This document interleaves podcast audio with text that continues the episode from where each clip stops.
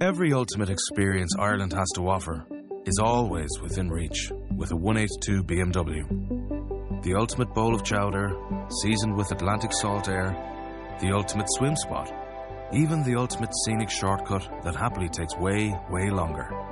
Experience the ultimate with a 24 hour test drive from your local BMW retailer. Because owning your new BMW is always within reach. Visit BMW182.ie. I just completed a show about China that I think you'll find interesting with two experts that have been studying China for over 50 years apiece. And in it, we talked about their history a bit, but also their strategy today, economic, uh, military, and otherwise. We talked about things like the One Belt, One Road strategy, South China Sea, another great one, this Maritime Silk Road, which is the which is the road in the ocean, uh, and learn a lot about their plans for the future and what it means that uh, they just announced that their President Xi will now be president for life, and what it means for us here in the United States. Fascinating question: Is China a big threat, or are they just another trading partner? Welcome to the Bill Walton Show, featuring conversations with leaders, entrepreneurs, artists, and thinkers. Fresh perspectives on money, culture, politics, and human flourishing. Interesting people, interesting things. Welcome. I'm here today to talk with you again about China, and joining me for round two of a very interesting conversation we had a few weeks ago to talk even in more depth are Pat Mulloy, who was a 10 years commissioner of the Bipartisan China Commission, and Stefan Halper, who's a professor of international studies at Cambridge University in Cambridge, England. So, welcome back, guys. Thank you very much for having me. Thanks, Bill. Uh, we call this round two uh, based on kind of the earlier conversation, all the content we've got here. I, this may be round two of round 32. I, of number Yeah. 32. We'll see. Uh, a few months ago, a few weeks ago, uh, China announced that uh, Xi Jinping in the, uh, the Communist Party in the Great Hall of the People voted 2,958 for and six against that he should become uh, president of life for life, and that uh, this would re- this is realizing China's dream of national rejuvenation. What do you think? Well, I'll tell you what I What, could- what could possibly go wrong with that? Huh? Close election, huh? Close election. Yeah, it was 99.8 percent. They're still looking for those three. There's that You know, six there's, that there's no for him. opposition in communist China. Uh, that's the first thing to understand. They can call it an election, but in effect, it's a coronation. And uh, the striking thing in what you've said is that he's managed to make himself president for life. And that is something that uh, China has not had. They've incorporated Xi Jinping's thought into the constitution, first person since Mao Zedong. Uh, he's one of the, the most powerful leaders of China that we have seen since the Chinese Re- Revolution in 1949. so, what do we think about it? It's fairly extraordinary. We're dealing with a very strong leader with very clear ideas. Well, one of the Can I, can, let Yeah, me jump just in, give you my Yeah. take on this. yeah China used to have emperors who served for life. When Mao Zedong and the communists took over China in 49, Mao was stayed in power until his death in 1976. But he was so abusive and did so many bad things that Deng Xiaoping, who was the, the successor to Mao, tried to limit that no person would have that kind of power. They would only have two terms, two, uh, I think, five year terms, and then they would move on. And that was followed under two prior presidents of China. But now, this guy, President Xi, has taken it upon himself, and he recommended that the Congress give him this power, that he will be the new emperor. And so we're going back into a period that the Chinese were very afraid of getting into again, of having a permanent emperor ruler. I think this has really caught the attention of many in the West who thought China was not going back on this kind of a road. Well, and the- many in China yeah. as well. There's a lot of opposition to it. Uh, I think that Xi Jinping and his coterie have been surprised at the resistance to this move. Well, but as, if, if, if you're uh, if you're in opposition, do you get caught up in his anti-corruption campaign, Yes. and you end up being declared corrupt? And what's he punished? 180,000 people. Well, that's right. That's right. That is this. That's the best net they have. yeah. If they uh, uh, corruption is endemic in Chinese culture, and so officials all the way up and down the line are constantly making backroom deals, mm-hmm. and they can be they can they can be arrested effectively on the basis of this behavior, and Xi Jinping is using that to eliminate his opponents.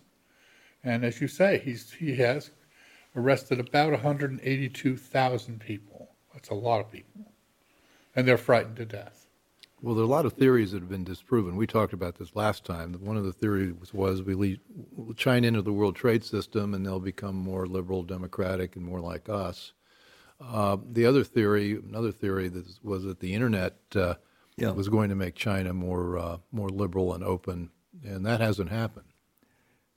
I can remember um, we brought China into the WTO. The key vote in the Congress was again in 2000 when we gave China permanent MFN trade treatment. Most favored nation, most favored nation trade treatment. which gave them lower tariffs. we gave them lower tariffs.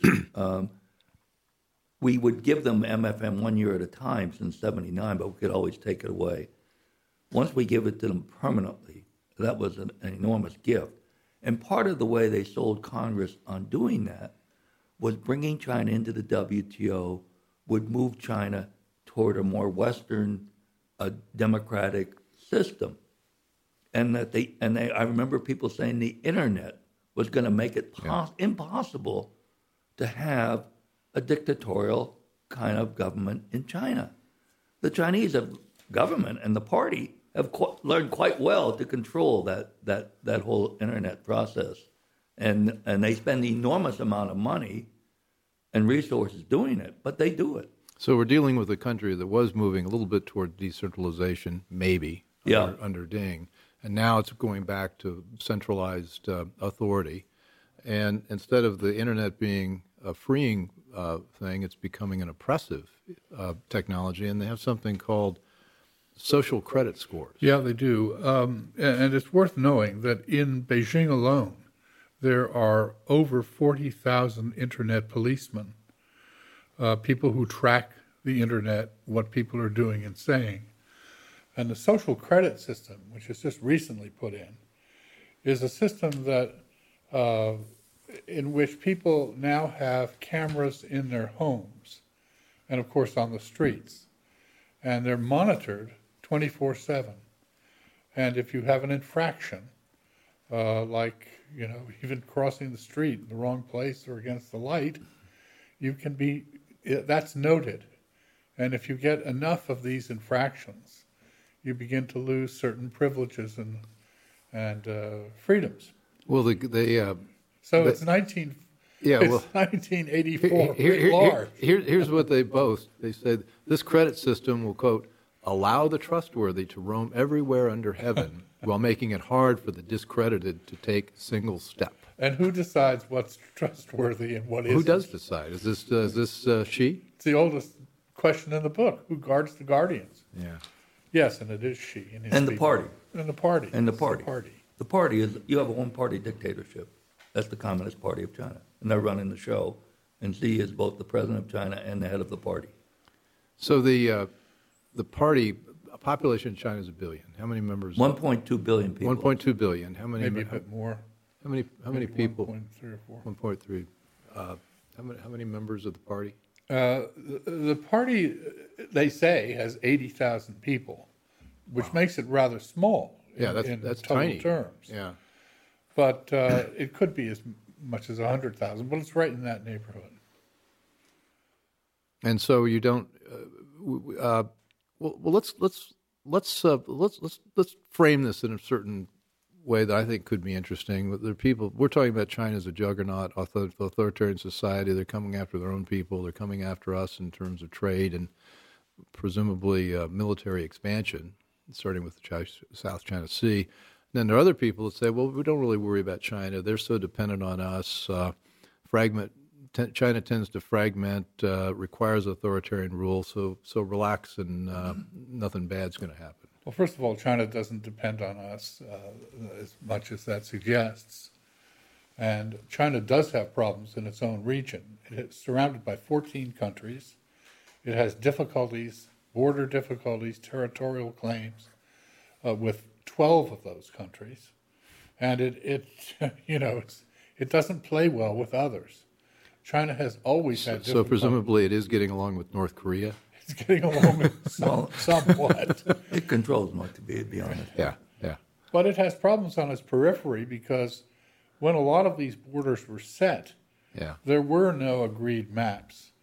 Just, in ancient times, they were just simply uh, areas of the periphery where Beijing's power was fading, and and others had some power too. So there was a, a bit of a back and forth. So they do have difficulties in the region. They have not managed to affect any sense of common purpose or or other common effort, mm-hmm. except they're trying to have people resist the United States and resist the West in general. That is their theme.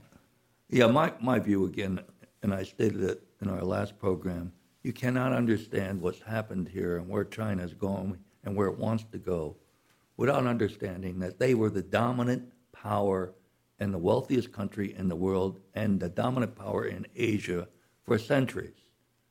And that they were taken down by the West beginning with the Opium Wars in 1840s. They want back, and they've developed a strategy to get back. And part of it was getting into the WTO and getting the investment and trade flows that would make them wealthy as our companies moved operations from here to China. And the Chinese then, once more of our companies got there, they would put pressure on these companies to move more operations to China and to move R&D to China. We had a major CEOs, John Chambers, Cisco, 2004. He says, we want to be a Chinese company. And he talked about how he was going to have his R&D and other factors moved into China to get more favor in becoming wealthier in China. I went to business school with John. Did and, you? Um, he's a he's a good old boy from West Virginia. I didn't know he had aspirations to be Chinese. Yeah, it was just amazing. you read these articles and you say, "My God!" Now, one more thing. Remember that, that when the Chinese came into the WTO, the, before that it was the GATT and then the WTO, but this was democratic, free market economies. So suddenly we're bringing an authoritarian, non market economy into the WTO. And they've not abided by their WTO obligations. And they've used forced technology transfer to tell our companies you want to get good treatment in China to become wealthier and get your CEO salaries up. You better play ball and well, move, well, well, well, move they, more they, stuff the, here. The Chinese claim they're voluntary. Yeah. They say that if, well, they're voluntary because if you want to come into our country, you've got to do this, and if you don't want to do it, then you don't have to come in. Well, so, let me let me. I, I, I, want to go back to just this. Okay. Because um, I was around watching all of this um, in 2000 and 2001 when this was going on. Um, Sperling in the negotiations. Gene, Gene we, Sperling. Gene Sperling, who was worked, one of the key worked, negotiators worked on bringing China into the WTO. He was we, trade we representative got, under Clinton. He was actually, I think, running the National Economic Council okay. under President Clinton. Yeah. Charlene Barshefsky was the trade representative. But they got a, they got an agreement by the Chinese that they would not do forced technology transfers, and that's part of their WTO commitment. And the Chinese pressured the American companies so that they voluntarily, in order to make more money, transfer the technology. And they say, well, we're not really forcing your companies to do this, they're just doing it voluntarily. Mm. Well, that's what Bob Lighthizer and this USTR and this president have gone after, saying that this is a complete violation of the understanding in which you came into the WTO, and we're going to do something about it. There, Let- let there's me- a wider point here Yeah. that's important, and that is that the argument produced uh, in 2001 and 2, when people were talking about bringing China in, was that China would become more democratic, that it would become, uh, together with the, the internet, would reinforce this process, that China would adopt market elements. And of course, this was an argument made by Kissinger, and it began when he uh, was in China in the early 1970s to affect the so called opening. So you had a growing sense, a discourse uh, in Washington, the Chamber of Commerce, certain members of Congress, certain parts of the media, all agreeing that this was the way to democratize China. Well, of course, it was profoundly Who, wrong. who, who believes that now? Well, now it's very interesting. We have just hit what people call an inflection point. We talked about the inaugur- the the ascendance of Xi Yes. as Yeah. lifetime president was a wake up call. Right, it was a wake up call. It was definitely a wake up call, but we've now got to a point where people, uh, after China's aggression in the South China Sea, and after the, the, the clarity of, of what China is trying to do on the trade front, people now realize that this is an aggressive and dangerous uh, state. Let, us go for some context here because we talk about the trade issue and it's real. Technology transfer is real, but they also have other things that are in their in their wheelhouse, like the One Belt One Road strategy, uh, China 2030, not- uh, China 2030 strategy. They've also got a South China Sea, the the Maritime Silk Road, China. Uh, and we talked earlier. There's there's the three warfares, the Yeah. way they redefine what they're doing. What's the One Belt One Road about? One Belt, One Road is a concept that Xi Jinping advanced uh, that would link China with uh, India, the Near East, South Asia, uh, Europe, and it would facilitate the movement of Chinese exports uh, by road and rail all the way into Europe. It involves the construction of roads and bridges and railroads in order to move all of this, these exports, and it requires China to affect relationships with businesses across the Near East and South Asia. So you have a lot of businesses which are now uh, being offered financing by China, management by China, uh, in order to create this system. And a lot of these businesses are resisting because they don't like the idea of having a foreign power so heavily involved in their enterprises. I think we talked about this before. They bought the port of Piraeus in, in Greece, essentially. Yeah, they did that. They, they bought Hambantota in uh, Sri Lanka and so on. But uh, that's One Belt, One Road, and it is a very dramatic, it's an enormous concept. It's 50 times the size of the Marshall Plan, Which was what? which was a program that the United States uh, initiated after World War II Right. to rebuild Europe devastated by the war. So this is a huge project. But in the end, China would control a lot of these businesses and certainly be very influential in these local and, governments. and, and the point you've made is that how are they paying for this? They're paying for this with a $4.5 trillion trade surplus. Yeah, they're for it putting, with a, our They're, they're putting that cash to they're use. putting a trillion dollars into this program. is, that the, is that the total number? About a trillion dollars? Yeah. Okay. Now, where do they get that money? Since China joined the WTO, the United States has run trade deficits with China of $4.5 trillion. So, this lopsided economic relationship that we have with China is permitting them to expand their political influence through projects like this and their economic influence, but also permitting them to strengthen themselves militarily. Mm-hmm. Because when you transfer technology and industrial capacity to the, your opponent at your own expense, they can then pump money into their military capabilities.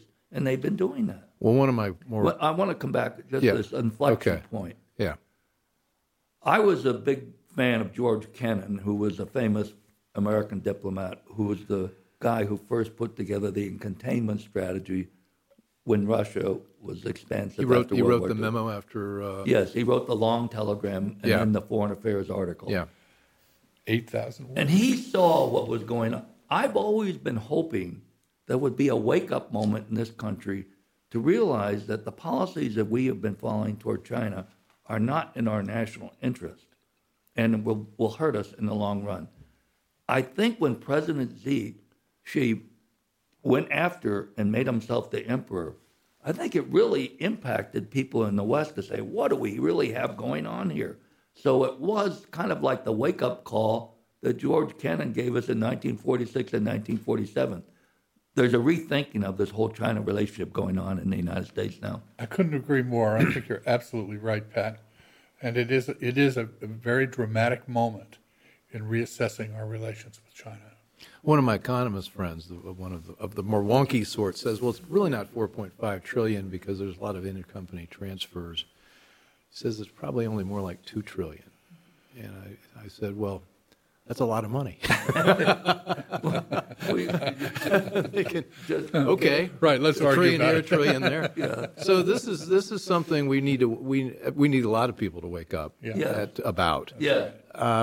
What's one tr- one one belt one road, South China Sea or the Maritime Silk Road? Let's talk about what that Well, the is. Maritime Silk Road is simply the uh, maritime version. version of Okay. the One Belt One Road, and it has uh, a series of ports, what China calls its string of pearls, uh, across the Indian Ocean. And uh, They use these much are- better labels for these things. Yeah. they really do. they do.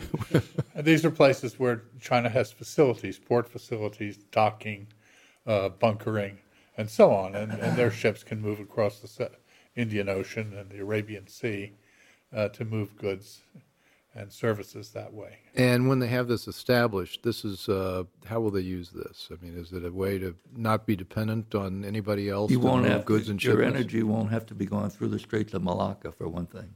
Okay. you know, that frees them from that concern. Um, the second thing, it, it is to permit them to export more uh, into these into these countries. So they're creating their own export market They are, abroad. and, and they get political influence in these countries, which is an enormous importance to the Chinese. And the most another point is that when you uh, create these port facilities, they become facilities that can be used by the Chinese Navy. They can store fuel, uh, ammunition, uh, refurbishing and uh, supply and repair in all of these places. Well, that brings us to the South China Sea strategy. I, there was recently there was a, an announcement that China's put j- jamming gear in a couple of the islands, and they've been claiming territory that otherwise has been considered international waters, and they've been doing it by I guess since ni- 2014. They've moved sand on the rocks and reefs, paving them over with concrete and creating islands that uh, that they then have. Um, uh, done things like uh, put 10,000 foot runways in place and hangars for fighter aircraft, and and uh, they've they've got plans. So what do we? This are, is one are we paying most- attention to this? Yeah, what do we well, do about certainly some of us are paying attention Yeah. to it. It is one of the most outrageous and egregious violations of international law and precedent that any of us have seen in a long while. Uh, China believes that because its fishermen and others, many thousand, hundreds hundreds of years ago, thousands of years ago, uh, visited these little islands in the South China Sea and left bits of pottery and so on, that these islands can properly be claimed by Beijing. Um, if that were true, then the United States could claim, you know, the Gulf of Mexico, the French would own the Atlantic Ocean, and so on and so forth. Uh, it is a it is a straight out violation of current international law, and the issue was considered by the United Nations uh, Convention of the Law of the Sea Court, and the Chinese were found to be without any foundation for these claims. Meanwhile, uh, Beijing simply ignored the, the court's findings. I mean, just flat out ignored them. So didn't matter what the court said. they were skating right by the rule of law and they were onto a, uh, a set of claims which, for them, uh, provides them with, uh, they call sovereignty over the South China Sea. Mm. A modest proposal. It's only 100,000 square miles of ocean. See, the, the th- uh, having, as a young man, I was in the State Department and I worked on the uh, Law of the Sea Convention, which is the law that governs these kinds of things. The United States has never ratified the Law of the Sea Convention, but we we should. But we've said that we accept it as con- as international law, and we abide by it. And we abide by it. Now, when the Chinese made these claims, the Philippines actually brought the case to the Law of the Sea Tribunal, and they won it. But then the, the Chinese squeezed the Philippines economically. You don't see the China, they don't see the Philippines raising big concerns about this matter right now. And they were. I've also heard they're, they bri- they're, bribing their politicians. Well, I, uh, absolutely. they squeeze them economically okay, in, in, different ways. Yeah, yeah. yeah. And so, um, but I think it would strengthen our hand if we if we did ratify uh, that law of the sea convention, so that we're party to this whole convention. It was negotiated. We we took the lead in putting the thing together. I've always thought we should, uh, and the Senate Foreign Relations Committee has reported it out of committee a couple times, but we've never taken the time to get it done on the Senate floor. It has to be approved by the Senate. Mm. On the question of the Philippines and uh, bribery and so on, what the Chinese have actually done is offered to build a railroad from Manila down through Mindanao to connect uh, the capital with parts of the outlying areas of the Philippines. And the president, Mr. Duterte, is very grateful for that. And for that, he's prepared to be flexible on Chinese claims of Philippine islands. Going back to your earlier point about um, these hardened uh, run, runways and, and, uh, bunkers and so on, China has been uh, trying to create a string of military assets across the South China Sea that would, in effect, block American naval uh, task forces from, from sailing from Japan down to the Malaccan Straits. That's what they're trying to do. And they put in radar and intercept and jamming devices, as you mentioned, which are designed to block the U.S. fleet from moving from the north to the south. And what the uh, Pacific Fleet is doing is increasing the tempo of what they call freedom of navigation exercises in which the U.S. fleet moves through that area hmm. and uh, does not acknowledge Chinese claims to these territories or any prohibitions. So, do we have a strategy to deal with that? Is that is I think that, we do. Uh, uh, I think the Navy certainly does. Yeah. And I think that Trump has been uh, particularly or much more receptive than Obama was in listening to what the Navy would like to do and agreeing to it. Uh, so we, we do have a strategy. And of course, the, one of the major issues here is Taiwan.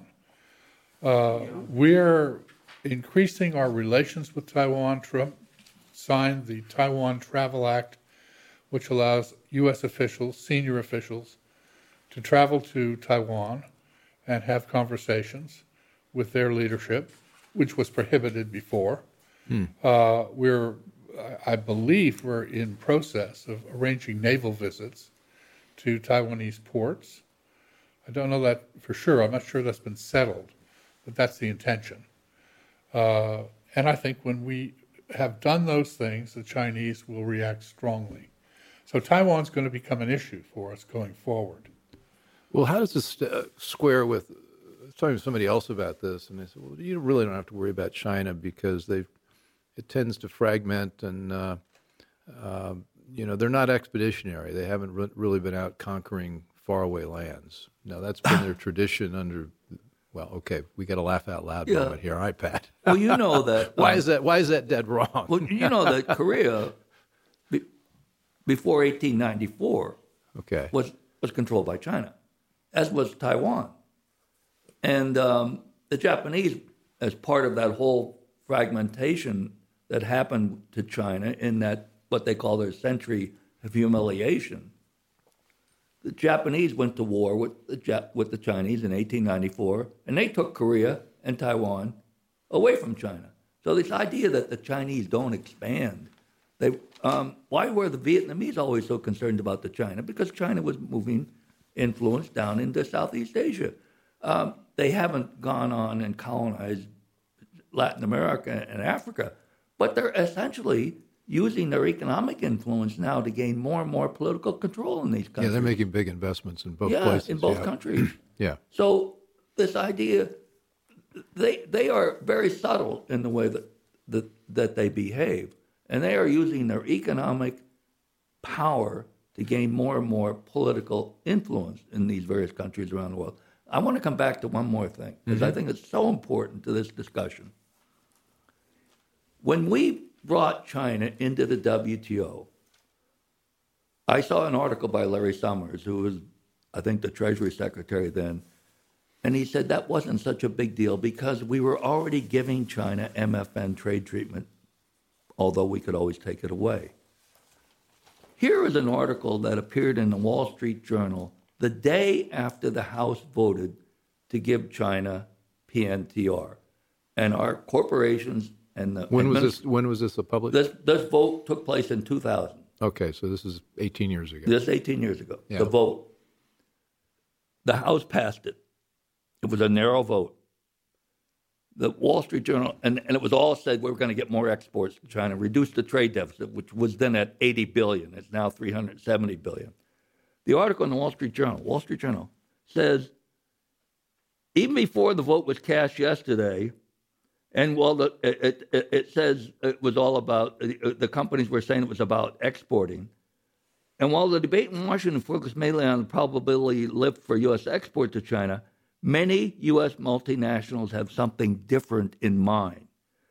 This deal is about investment, not exports, said Joe Quinlan, an economist with Morgan Stanley.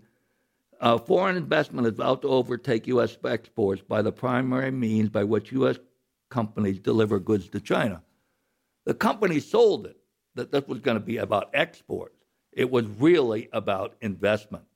And when they invest in China, then they become part of rebuilding China's comprehensive national power, which is what the Chinese wanted. Now, I, want to, if I could, as you noted, I was on the China Commission. The China Commission is a bipartisan think tank set up by the Congress in law. They passed a law to create this commission to get bipartisan advice. It has issued 18 reports. This is the 2017 report to China. It's at www.uscc.gov. And these, which will also be on our website. which which is very Yeah. important for people to have a know that this there, is yeah. a resource because this group of bipartisan people they get intelligence briefings, they travel to China, they how read pa- how many pages is that? Huh? That's seven, eight, se- six, This, seven. this is 2017. Okay, and it's okay. He's holding up. Okay, Yeah, and um, and it's former it's former senators. It's the former Council of Economic Advisors, chairman of the Council of Economic Advisors, and it's guys that were uh, experts in our military, were military attaches in Beijing. Bipartisan. Almost every report has been unanimous. you want to read that clip Yeah, I just piece want to read this to because th- this is what people don't understand. yeah, China has laid out an ambitious whole of this is from their 2017 report whole of the government plan to achieve dominance in advanced technology. This state-led approach utilizes government financing and regulations, high market access and investment barriers. You can't sell into China. You have to uh, for foreign firms. Overseas acquisitions. They're now buying key acquis- uh, key technologies both here and in Europe, and talent recruitment, and in some cases industrial espionage to create globally competitive firms. So, and this is what Bob Lighthizer and USTR have also identified in their recent report to the Congress. They're saying the administration is saying the same thing, and we have to develop a strategy to deal with this problem. Well, we've got a we've got a increasingly aggressive China, Yes. authoritarian with a strategy, lots of cash to implement it, going all over the world. Uh, I want to talk about China's But, weaknesses, but Bill, bef- but why are they increas- increasingly? What gives them the ability to be increasingly aggressive? well, we gave them all our money We gave them their strength. and we borrowed to buy their stuff. Yes. And now we're in debt, and they've got the money, and they're building all this Yeah, stuff. Is that the equation? exactly. I think You got that's it. I try to learn if I can. Uh, the, you know, that just parenthetically, one of the reasons we weren't crazy. The United States after World War II was the only economy in the world that was viable. Japan was in rubble, Hiroshima.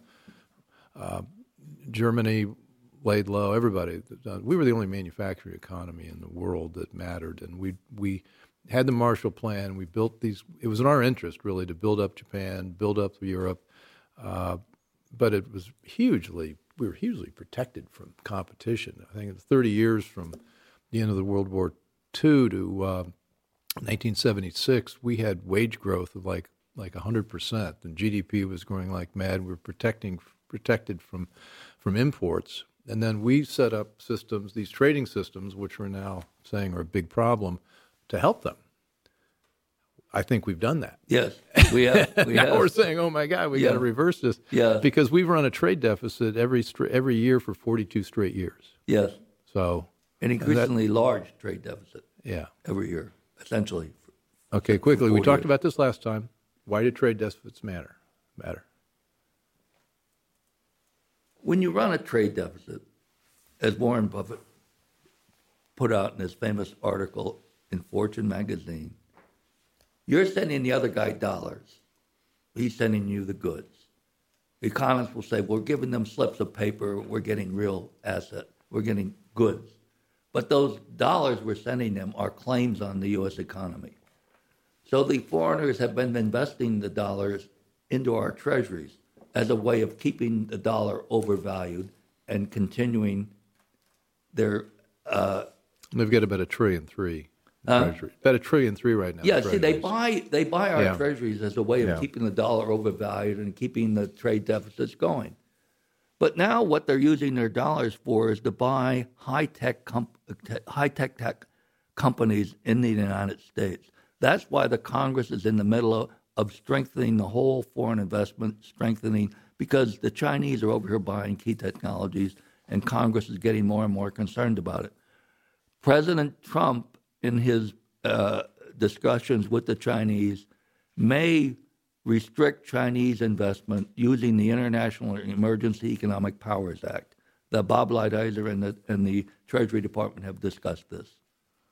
So that's trade deficits matter because, as Warren Buffett put in that article, the trade deficit is going to sell your country out from under you. What used to be yours is now going to be owned by the people that you run your trade deficit. Well, and I with. think the larger point is that if you people say, well, there's a trade deficit between New York and California, or vice versa, but that's not exactly that's the what's United going States of on here. America. 'cause We're all, we're all, yeah. as as Steph has, Stefan's written about something called the three warfares, and so three warfares are the next shooting war is not likely to be a shooting war, and that China's engaged in a much broader strategy. Right, that's exactly right. because of the media and current sensitivities, uh, a nuclear arsenal is almost completely useless these days. When's the last time somebody used a nuclear weapon? So, what you have instead is a concentration uh, by the Chinese on what are called non kinetic weapons, that is, weapons that do not explode. And the three warfares are uh, are, are the most elegant and sophisticated of these. Essentially, the three warfares is a dynamic, three dimensional war fighting process that constitutes war by other means. Uh, it's flexible, it's nuanced, it, uh, it's innovative, and uh, it proceeds in a dimension which is quite separate from the way that we've been trained to think about war. Our military academies, West Point, Annapolis, and so on, uh, think about wars, you know, the way we did about Vietnam. You have to control their hearts and minds, and from that you'll gain influence. The Chinese are essentially saying that that's not what this is about. Um, the uh, three warfares envisions results in a much longer period of time Um, the Im- the impacts are measured by different criteria, and the goals seek to alter the environment in a way that renders kinetic engagement irrational. So that, for example, if the U.S. wanted to have uh, naval a- access to a port in the South China Sea, the Chinese would use the three warfares to alter the environment through media, uh, by explaining to the local population that this was not a good thing. They would use intimidation by threatening to boycott that, that country. Uh, and they would uh, mount legal challenges. And those are the three warfares. And you use them in combination, they are a formidable weapon. The, the, if the object of war is to acquire resources and influence and territory and to project national will. China's three warfares is war by other means. And it's something we need to come to grips with. Uh, there are some ways that you can do it. You need to shine a bright light on what they're doing. You need to challenge them in established courts. And you need to resist uh, specific efforts that they're that they've they've undertaken. But those are the three warfares, very effective. Hmm. We need to wrap up. As always, we've only scratched the surface of this, but that that's a pretty alarming note to end on. But I, sobering. That's good. Pat. Yeah, I just uh, wanted to last word. Uh, add to that. Um, the China Commission again has said we should not let state-owned enterprises from China invest in the United States.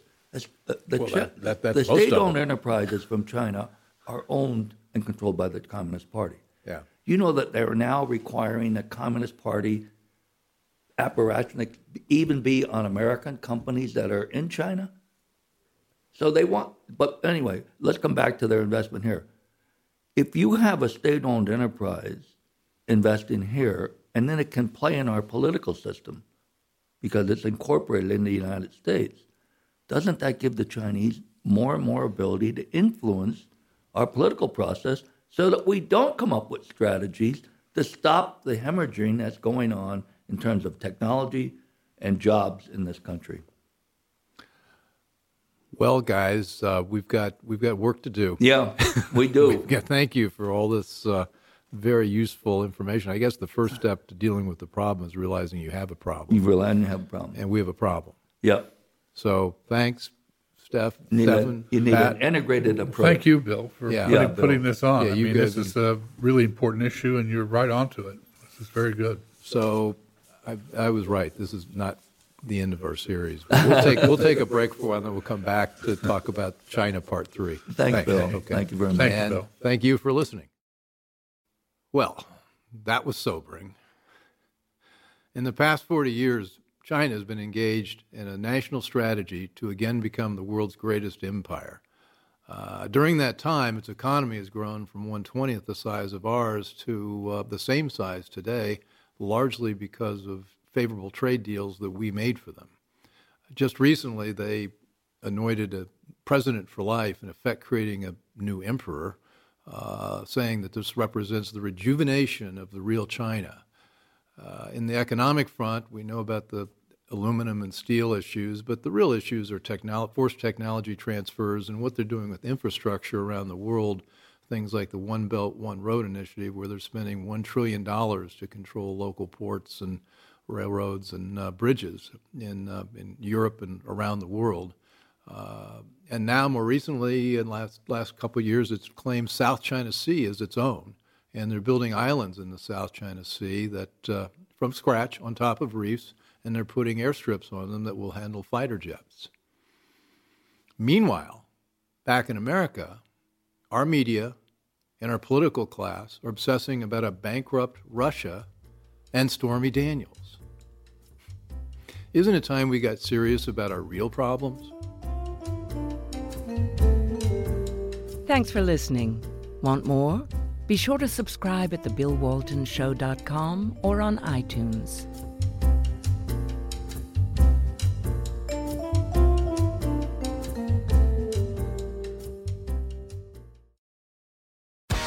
Amazon is hiring near you. Earn a competitive wage and start as soon as seven days. No resume or experience required. Health and safety are a top priority with all of our roles and sites, and Amazon is taking precautions in our buildings to keep people healthy. Go to amazon.com slash apply. That's amazon.com slash apply. Amazon is an equal opportunity employer.